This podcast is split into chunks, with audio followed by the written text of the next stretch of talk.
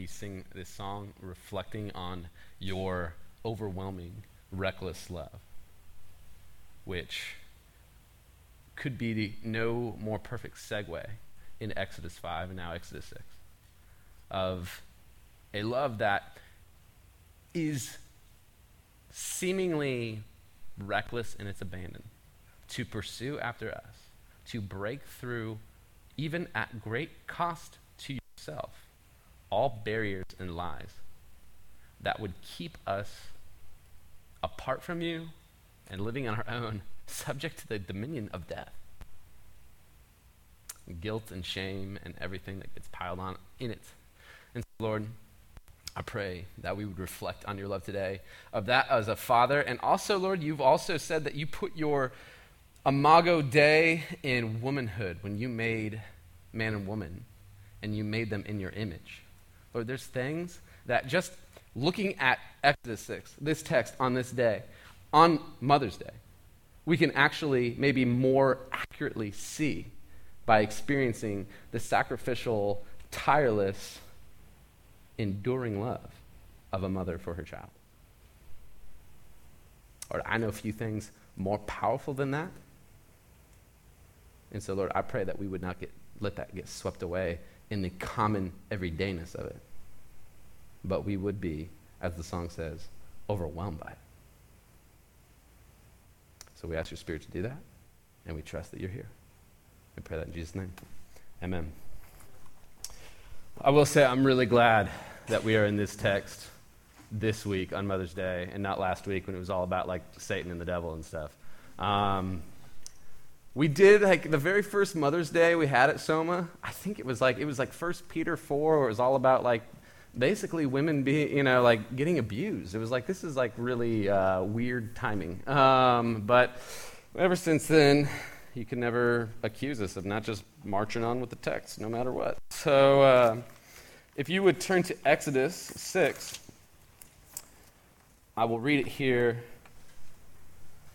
and then we'll dive in. I'm going to start in 522 for a little bit of introductory setup. And I will read through verse 13. We'll touch the genealogy, but I don't feel like I need a test in pronunciation today. Just trust I can do it. 522. Then Moses turned to the Lord and said, O Lord, why have you done evil to this people? Why did you ever send me? For since I came to Pharaoh to speak in your name, he has done evil to this people, and you have not delivered your people at all. But the Lord said to Moses, Now you shall see what I will do to Pharaoh. For with a strong hand he will send them out, and with a strong hand he will drive them out of this land. God spoke to Moses and said to him, I am the Lord. I appeared to Abraham, to Isaac, and to Jacob as God Almighty. But by my name, the Lord, I did not make myself known to them. I also established my covenant with them to give them the land of Canaan, the land in which they lived as sojourners. Moreover, I have heard the groaning of the, of the people of Israel, whom the Egyptians hold as slaves, and I have remembered my covenant.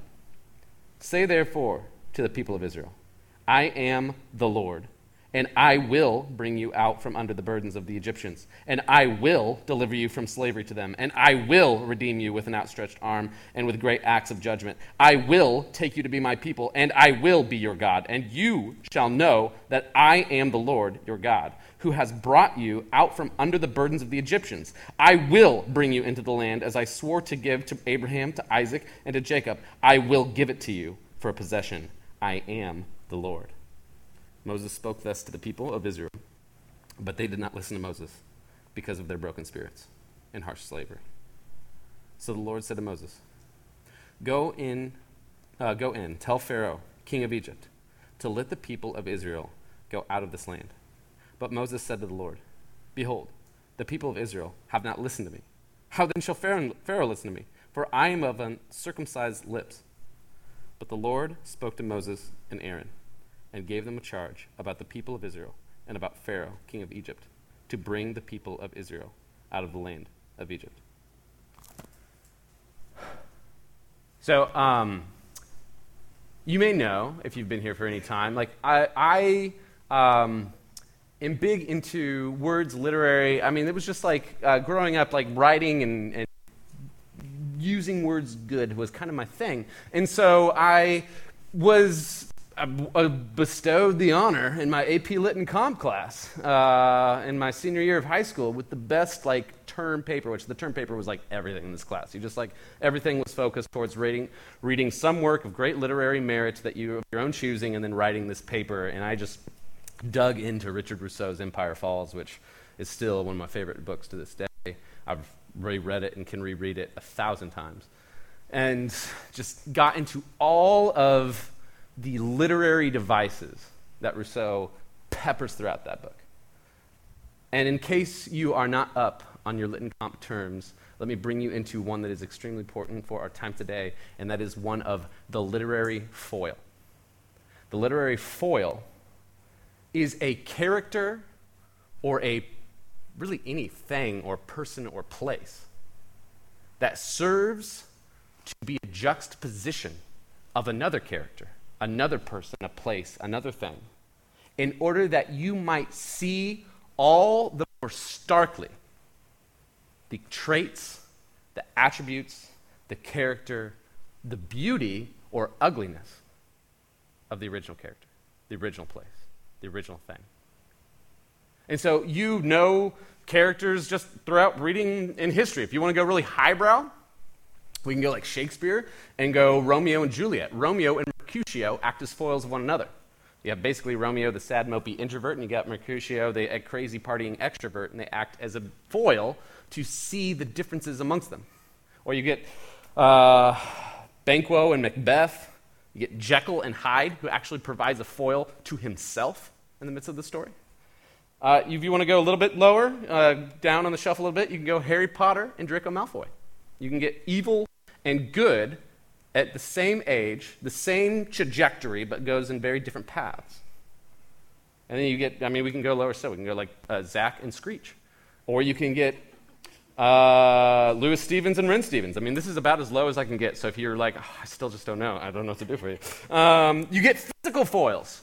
You get George and Lenny in Of Mice and Men, who, yes, in many ways are foils just through intelligence and through cunning, but also just Lenny is huge and George is described as slight and small. Or you get, again, visually, you've seen Abbott and Costello, Mario and Luigi, Calvin and Hobbes, this idea that to, in order to accent comedy, there's a sense of tall and skinny and short and squat and, and personality differences that go along with that. And why am I telling you all of this? Well, because last week, as I already mentioned, we were in a text that in many ways shows the Pharaoh of Exodus to be not just one man in history. In fact, I mentioned last time, there's two pharaohs in the story, if you look. It's not even about one guy, it's about who he represents the anti God figure, the one who, in every way, stands against God in the story to say, no, the people will serve me, and the people will fulfill my mandate, which is not to increase and multiply as yours was, but is to decrease and to fix what goes wrong in my life. And we talked all about the character of the opposer, which is all throughout Scripture known as the devil, known as the Hasatan or the Satan, as we talked about last week, known about in many different ways, but is always described with the similar attributes. His main tactic is to distort reality, to provide you a mixed up mental map of how the world works and how you relate to it, as opposed to the way that God has said the world works and how you relate to it and to Him. And then through that distortion of reality, the most common way of doing that is to, at least in our culture, give a new definition of what freedom is. Hey, freedom is not finding the right confines and living in them in the way that brings life. It's having no confines.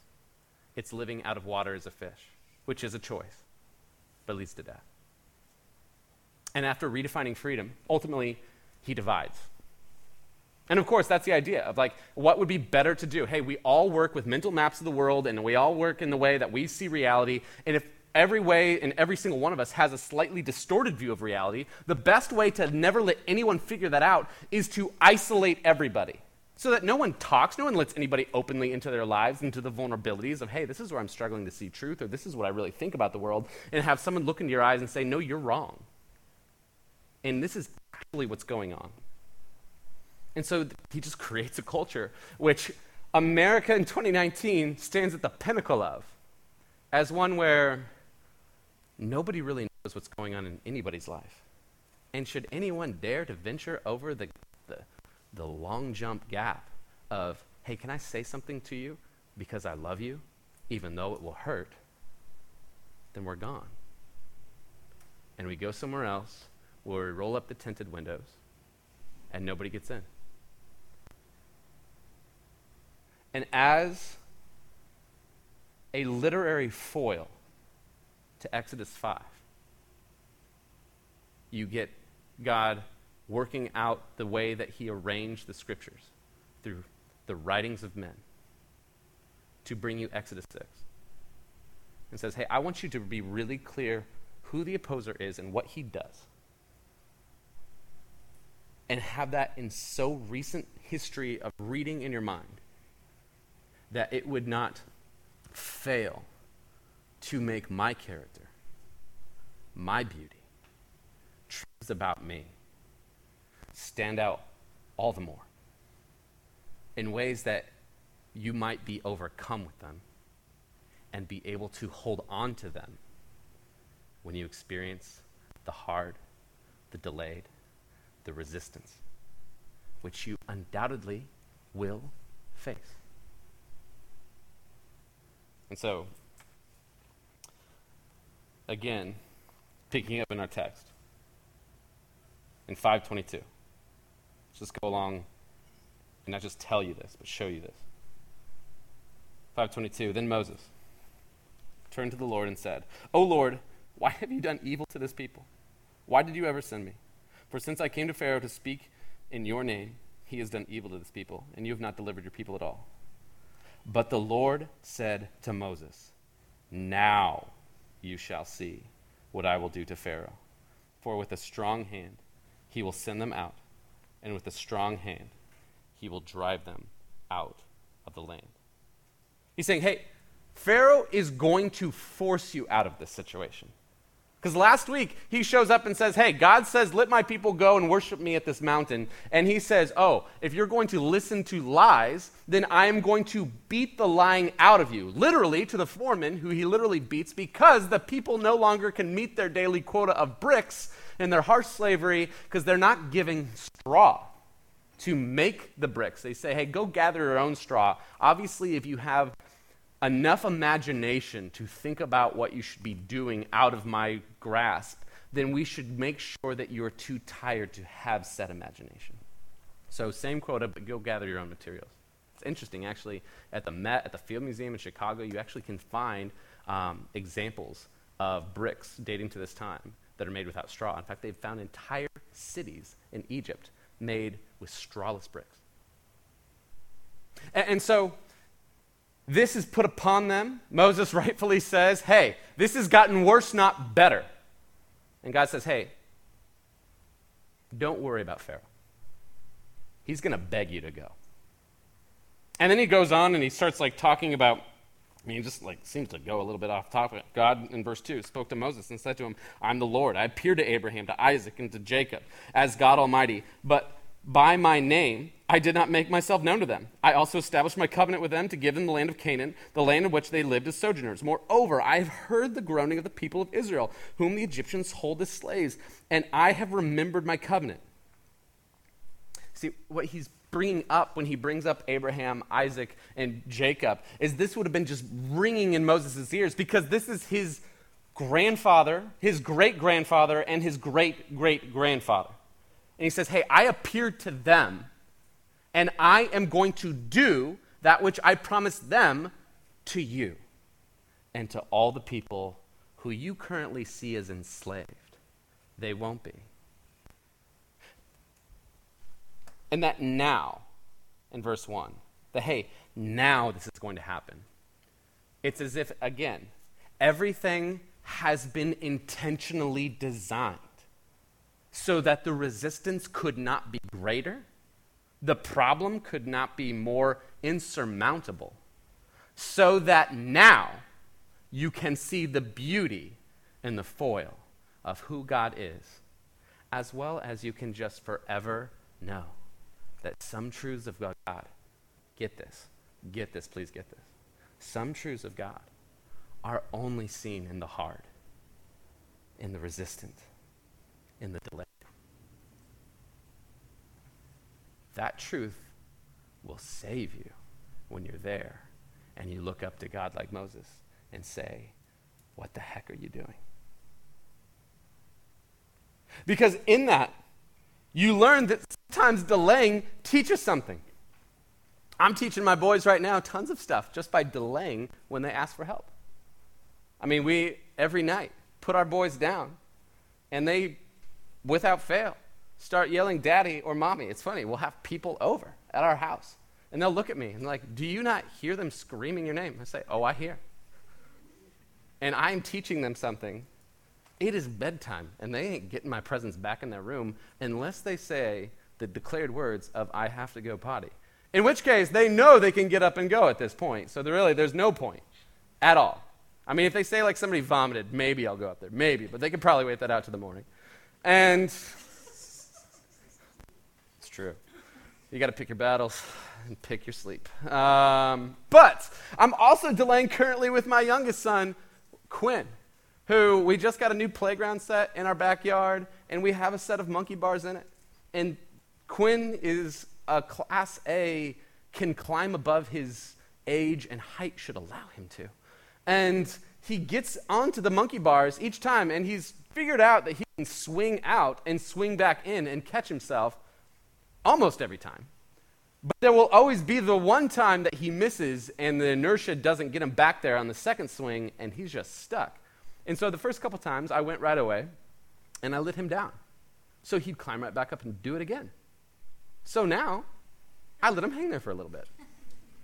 About the point that he thinks he's about ready to lose his grip and fall to his imminent death. And then I jump in.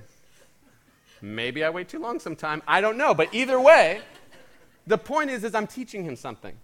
And there's something that's greatly learned of exactly what they can do or figure out for themselves in the delay. But let's be straight, that's not exactly what God's doing here because he's delaying not in a way that the Egyptians would learn what they could do, what they can live through, what strength they have, though God will do that to you and I many times in our lives. But he's delaying in a way so that they might forever, in a more profound way, realize exactly what he can do. Because in this delay, as humans, we're just natural what if and disaster scenario factories. If he would have saved them right away, they would have forever lived in the what if of like, what if Pharaoh would not have given us up that easily? If he would have saved them after this moment, they would have lived with the whatever, the, the what if of like, what if he would have hardened his heart had the plagues not come? Or what if he would not have backed us up against the Red Sea? Or what if this would have happened? There always would have been a certain level of what if. And you know that if something good happens to you, you always think of like, but what if it doesn't happen next time? And so God delays in Exodus to such a point that there might forever be the answer to the question of what if it goes worse next time? And hey, there is no worse situation next time. I can get you out of any jam. I can pull you out of any bondage. I am able to free you from anything, even death itself. Because the ultimate story of the Exodus and freedom from an oppressive regime, an oppressive taskmaster, is ultimately not just this moment, but is the ultimate moment on the cross where not only does God free us from death in sin itself, but he shows, hey, what's the worst thing that could ever happen? I become human and I get killed by your sin. But ultimately, I want to show you that not even that is capable of keeping you from what I have for you. His delay is not so that you might doubt his goodness, though we often do. His delay so that you might see his goodness and see to the extent of which he is fully capable to deliver on every single thing he has ever said he will. Exodus is the ultimate example. And in it, again, you see that God is trying to say, hey, I, I, want you not only to see this in my character, I just want you to see that this is the basis of who I am. Again, verse 2. God spoke to Moses and said to him, I am the Lord. I appeared to Abraham, to Isaac, and to Jacob as God Almighty. But by my name, the Lord, I did not make myself known to them. Hard stop on that verse because at face value, that's not true. We clearly see in Genesis 15 when God makes a covenant to Abraham, he says to him, by the way, the, the God Almighty, that would be like El Shaddai, classic 90s or 80s worship song. And El Shaddai does mean essentially translated God Almighty. But then when he says the Lord, and of course, whenever you see the Lord in all capital letters, where the O, R, and D are smaller, but yet still very much so capitalized, you know that that is the massive command, find, and replace system of the Bible, where they took the concept or the word Yahweh, God's personal name, and changed it with the Lord, which was ultimately because they just said, man, like we don't even want to like risk taking the Lord's name, Yahweh, in vain. So wherever we do that in the scriptures, we're just going to take it out. Problem is, it's a real tragedy. Because he, he came to say, hey, this is my name. I want you to know me by my name. The Lord is not a name, it's a title.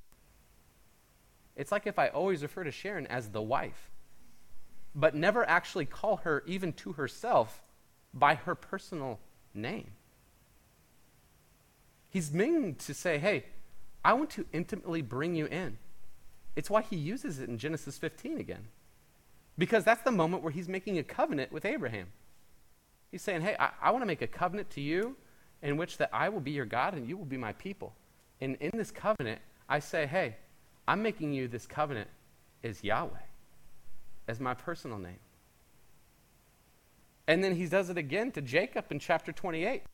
When Jacob's on the run for his life and has the moment where he's just in the wilderness, and he all of a sudden, in a dream or a vision or something, sees a ladder of angels ascending and descending before God to heaven and to earth. And many people think that's the same place where they made that covenant. Abraham in chapter 15. And he appears to him and says, Hey, I want you to know I'm Yahweh. See, one theologian, I don't even know if this is one theologian, just one that I've read, I think really clearly says, hey, if you want, there's a couple ways that you can just distill the Bible down into a sentence or a word. Most of them are really unhelpful. And at the end of the day, they're all kind of unhelpful. The Bible's a very complex and multifaceted diamond. You've got to turn it around a lot to see all the different faces. But he said if you want to reduce it into one simple sentence, he said you can do, say this The Bible is a progressive revelation of God personally revealing and making himself known increasingly to a people and through them, all people. It's just God making himself more and more seen and more known. And so when he says, hey, I, I want you to know me as Yahweh, and, and I didn't reveal myself as Yahweh before, again, kind of misleading. And there's a couple theories surrounding why that is. And, and liberal theolo- uh, theologians would probably appeal to the documentary theory of the, of the Pentateuch, the first five books of the Bible, Exodus being the second one, which they said there's several authors, they compiled it from multiple traditions.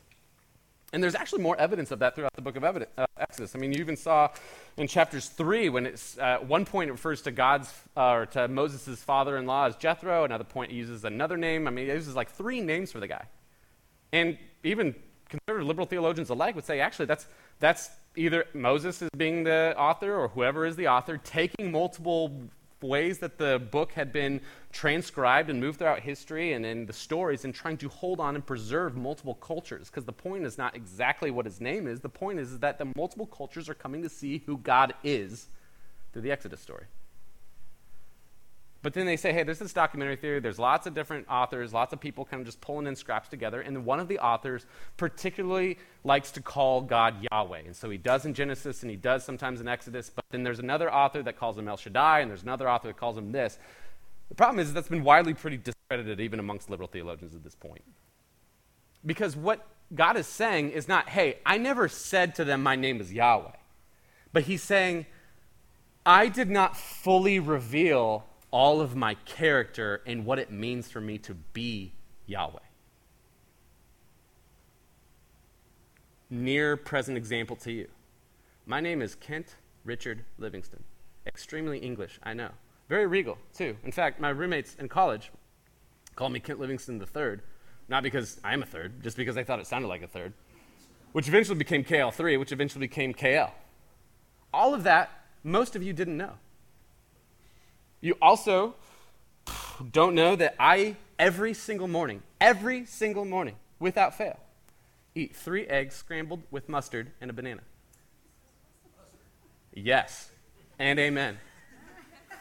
And I'm the only one, and I'm good with it because it's a low calorie option to the other sauces, and you can still have it on Whole 30. And I figured that out, and I'm just going with it from here to affinity. Randomly, I switch it up with hot sauce, but that's fine with me. And you, you know my name, but you probably didn't know that. And then there's things like the fact that when I was in seventh grade, I had frosted tipped spiked hair and also had hedgehogs. And it wasn't like a moment where I looked at the hedgehogs and looked at the mirror and be like, oh yeah, we're making this happen. It was just something that just naturally happened. People do look like their pets. and that in college, I had hair down to here that I eventually cut into a trendy Euro mullet with racing stripes on the side. And it was my favorite haircut I've ever had. And if I could go back to in, in my redeemed body, I will have that haircut. You will see, and it will be glorious. Or you don't know that I have never received a traffic ticket in my life, except for when I was hit by a semi on the interstate going to a John Mayer concert in Denver. And because the great state of Colorado says that every time they ever stop, they have to assign somebody a ticket. They looked around and said, You get it. And we did total the car, but we made it to the concert. It was phenomenal. and one, yeah, all jammed into one car. It was real safe, but I'd already been hit by a semi. It's like, what else could go wrong? And you didn't know that one of my job titles in life was a funologist for Silly Safaris, in which I was named Crikey Kent, which is now getting further and further away from people even realizing what that's an allusion to. But regardless, that was who I was. And you didn't know that I proposed to my wife in the laundry room of a dorm because that's where we met. And it's anti romance, and it's fine. Yeah, I did the mustard on the eggs. I propose in laundry rooms. I am who I am. Accept me or leave me. And ultimately, you don't know that I became a Christian sitting on a bed in Seville, Spain, crying out to God because I was in depression and pain and I didn't know where else to go. And that started a trajectory that made me understand the gospel in a way that I'd never understood before. You know my name, but most of you don't know any of that. Now you do. But there's a thousand billion other components to my life that, that my wife and kids will never exhaust and know all of what it is to be Kent Richard Livingston. And if that's true of me, a finite man who's lived less years than Jesus did on this earth, though I am coming up to my Jesus birthday this June, then how much more is that true of an infinite, inexhaustible God? So when he says, hey, I want you to know exactly who I am, and I didn't reveal myself fully in the past because you're going to see some truths about me in these next couple weeks, months, years, however long this period all played out, that is going to show you more of who Yahweh is and what it means when I say to you, hey, to you, I'm Yahweh. I'm a God who saves. I am a God who keeps every single promise he's ever made. hard stop, end of sentence. And so I'm going to reveal to you exactly what it is to be Yahweh. Because here's what's so important about that the more you know him, the more you'll trust him. Peter Enns, a commentator on the book of Exodus, writes this. He says, Clearly, the focus of God's message to the Israelites is on who he is, and their assessment of the situation must be based squarely on that immovable fact. I, I mean, I know this principle true, again, just with humanity. So, a, a lot of you know one of our elders who's at Soma Northwest, but he was a part of our congregation before we launched Soma Northwest, Nate Dunleavy. And Nate Dunleavy, I met the first time, the first like year of me kind of being aware of who he was, I saw him as everyone, how everyone sees him before they really know him, and that is a guy who always is wearing really dopey open Reds jerseys with white T-shirts underneath, like he's still in 1994, and or he wears a Colts jersey. I mean, he wears jerseys every single day of his life, seemingly, at least at church. And actually, then it was when I got to know him that I learned that he does that because he realizes, hey, I just want to be as approachable as I possibly can at all times. And I just know if I, if I go a step down versus a step up, more people feel comfortable in approaching me. And, then I just saw how he serves his wife and his kids and me. I mean, there's never a time I've called him that he hasn't picked up the phone. Doesn't matter what time of day or night.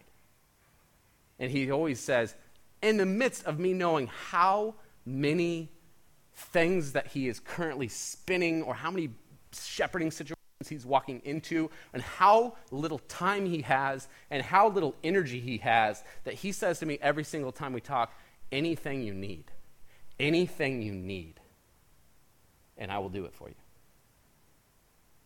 And I've seen the way that his kids love him and his wife loves him and how she serves and she just flourishes in her giftings and she's just all the things about him that if you ever want me out of this job or want me to take a massive pay cut, just get Nate Dunleavy to look me in the eyes and tell me it's for my best. And I will do it. That man can tell me anything at this point. Because I know him so well, and I know his character so well, that I would give all of my trust to him. Again, a finite, sinful human being. And so, similarly, in this moment, God is saying, Hey, I want you to see who I am, not the situation. I mean, yes, look at the situation. Look how dark it is because because the darkness of it is eventually going to show the beauty of who I am and what I can do. And that's why he spends in three verses, verses 6 through 8, he says seven I wills that are all relating into who he will be to his people and what he will do for them. Verses 6 through 8. I emphasized it in the initial reading, but it just bears worthy of being in, emphasized again. Say therefore to the people of uh, Israel, I am the Lord, I am Yahweh and I will bring you out from under the burdens of the Egyptians, and I will deliver you from slavery to them, and I will redeem you with an outstretched arm and with great acts of judgment. I will take you to be my people, and I will be your God, and you shall know that I am Yahweh, your God who has brought you out from under the burdens of the Egyptians. I will bring you into the land that I swore to give to Abraham, to Isaac, and to Jacob. I will give it to you for a possession. I am Yahweh.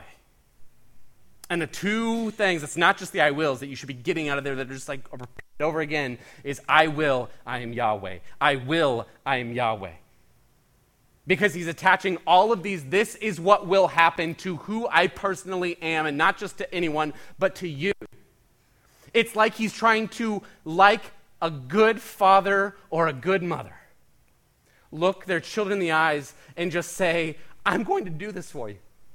Why? Because of who you are to me. Do you know who you are to me? I, I, don't look at the situation. I mean, yeah, look at the situation. Don't look at the opposer. I mean, you can, but again, get your eyes off of them and look at me. And look at what I am saying I will do. And look at the ability that I have to back it up. Because I got to say, one of my top 10 most annoying things of Christian culture to me is like the cloying terms that we toss around, like when people hear them, they're supposed to all of a sudden fall to their knees and worship Jesus. Like we talk about the promises of God. We just say the promises of God. I'm just holding on to the promises of God. And the promises of God, I'm just like the promises of God. And if I'm honest, that term just like hits and falls off. Not because it's not a robustly beautiful theological truth, but because it's become so associated with knitted pillows that I can't actually hear it in a way that is, is true to my life. But here's what makes the promises of God powerful. Because ultimately, we have a lot of people that always make promises. Right now, we're in a world of like, if you want to be taken seriously, you have to make a promise. But that really doesn't work because no one actually believes that you either have the ability or the trustworthiness to follow through on it. But when God makes these promises, He's saying, in spite of all that you see, this is who I am. This is what I can do. And most importantly, this is who you are to me. This is the surety, and that not only I will do these things, but any nanosecond I delay, or any ounce of suffering you experience due to that delay, is because I love you, is because I see what's best, and because there's some truths about me, some beauties you cannot see outside of the hard, the delay, and the resistance. Again, get that truth because that truth will hold you when everything feels like it's gone vertigo in your mind, when everything in your world has fallen apart, even when it doesn't feel true. To just say it over yourself or have someone say it over yourself has been the reason I'm still doing this. And the reason that a lot of you are too. And it will be the reason that we end up doing this at the end, should God be faithful and the Spirit continue to move in our hearts.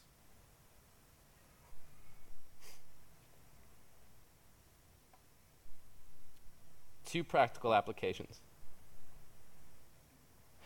Ultimately, this is a call to being patient and waiting and uh, remembering, which I will admit are like the two most unsexy applications that you ever get in any point in your life. Um, but that's what we get. We, Soma, we're unsexy. Here we go.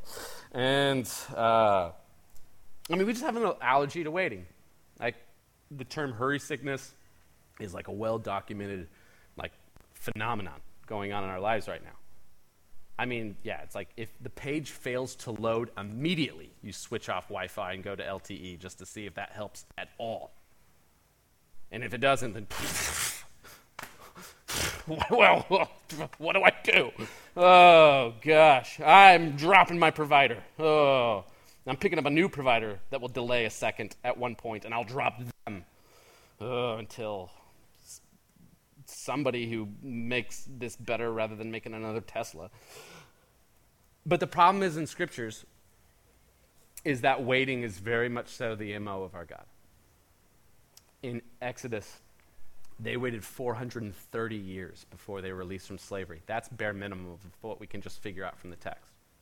If there's no ellipses in there that we're not counting.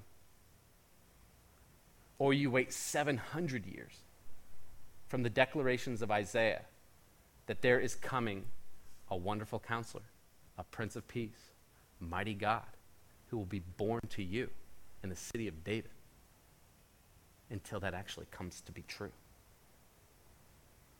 And of course, it's been 2,000 years plus since God said, Hey, I'm going away to prepare a place for you, but I will come back.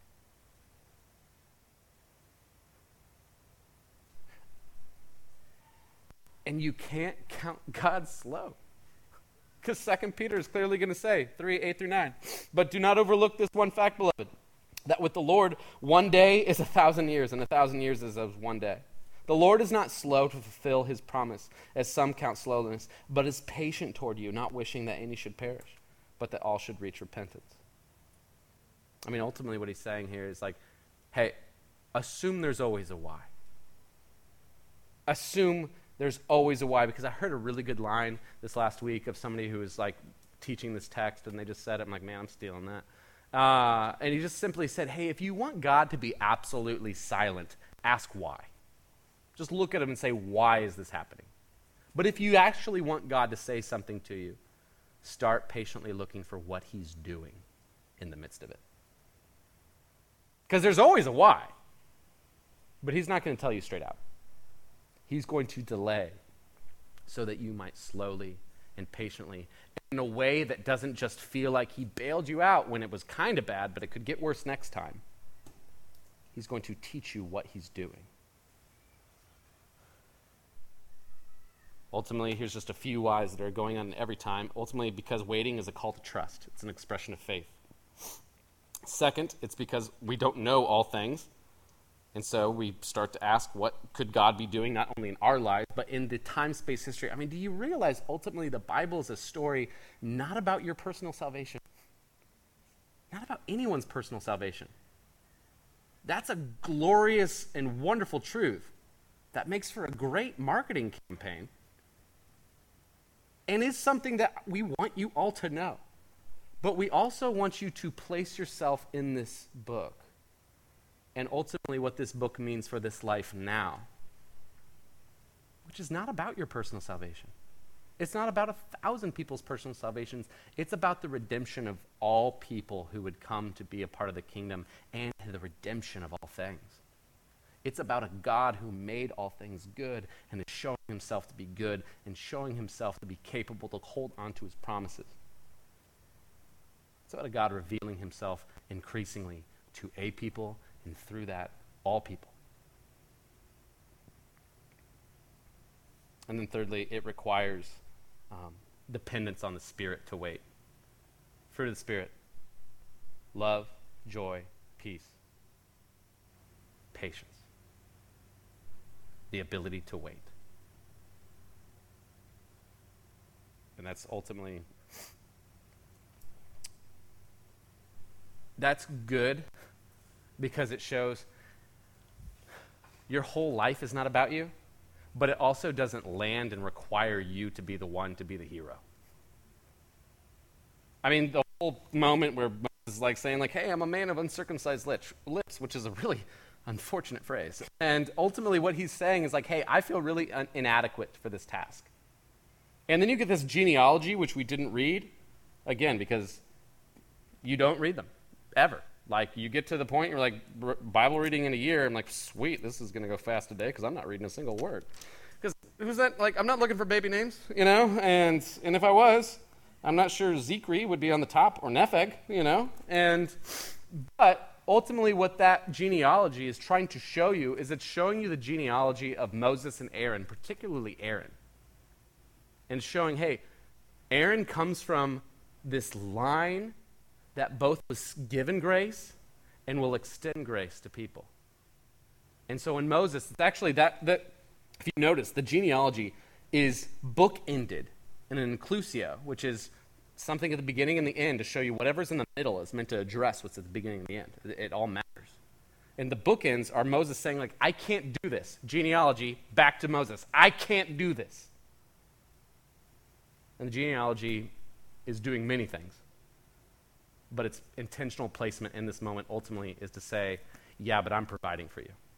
I'm giving you Aaron, who is of a worthy lineage, who has been shown grace, and his lineage will extend grace out forward in the future.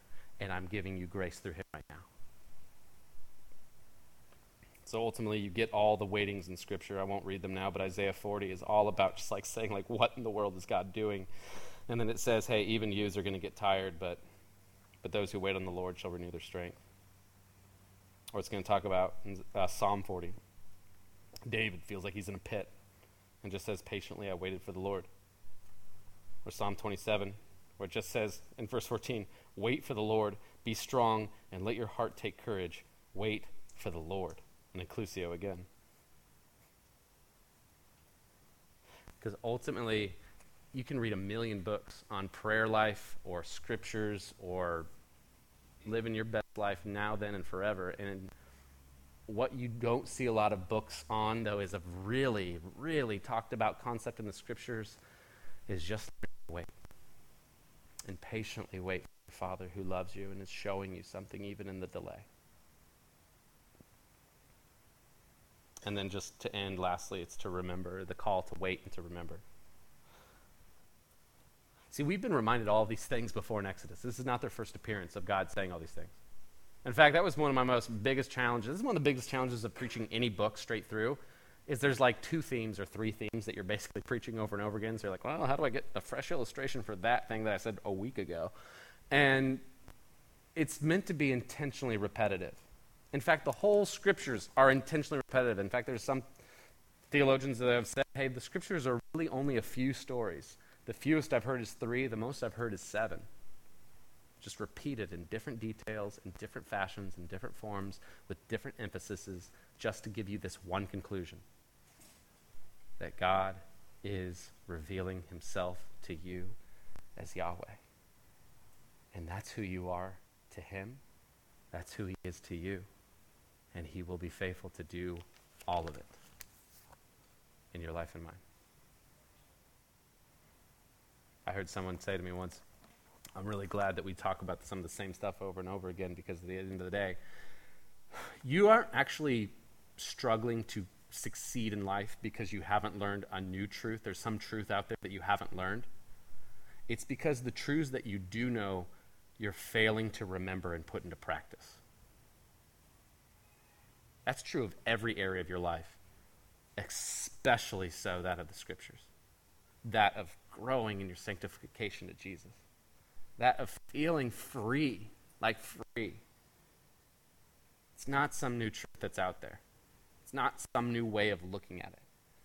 It's just patiently coming together week after week, Sunday after Sunday, Tuesday after Tuesday, missional community after missional community, day after day, relationship after relationship, and just corporately together, holding these same simple truths up to our eyes, having sometimes just speaking them aloud in liturgy form regardless if you feel like them. I, I think I just made a point or had a really good idea. Either way, um, we'll address that in a second, or someone will, I'm sure.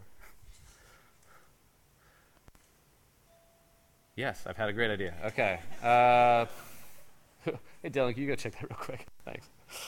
All right. Um, and so, anyway. Man, that totally messed my vibe. All right. That's all right. That's all right. Um, yeah, all right. We're at time. This is best to just end then.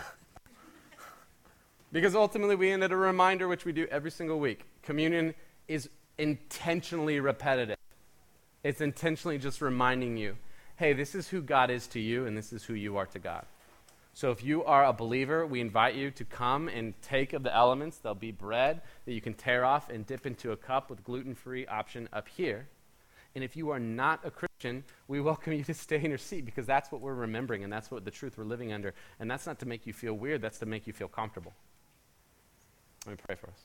Father God, I pray for you to remind us of these simple yet profound truths, which, if we actually believed, would truly make us free, would truly give us an ability to stand up when we, like the people, feel broken in our harsh slavery, whether that be to sin or to death or to the own lies that we perpetuate in our minds, or whether that be true external circumstances.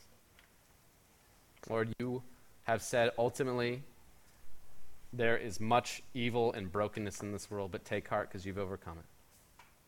And so, Lord, let us not be people that rush past that. Let us be people that do the really unsexy application work of waiting and remembering at nauseum until you come and reveal our waiting to be a glorious act of growing in knowledge of you and likeness to you and the display of your character to this world. I pray that in Jesus' name. Amen.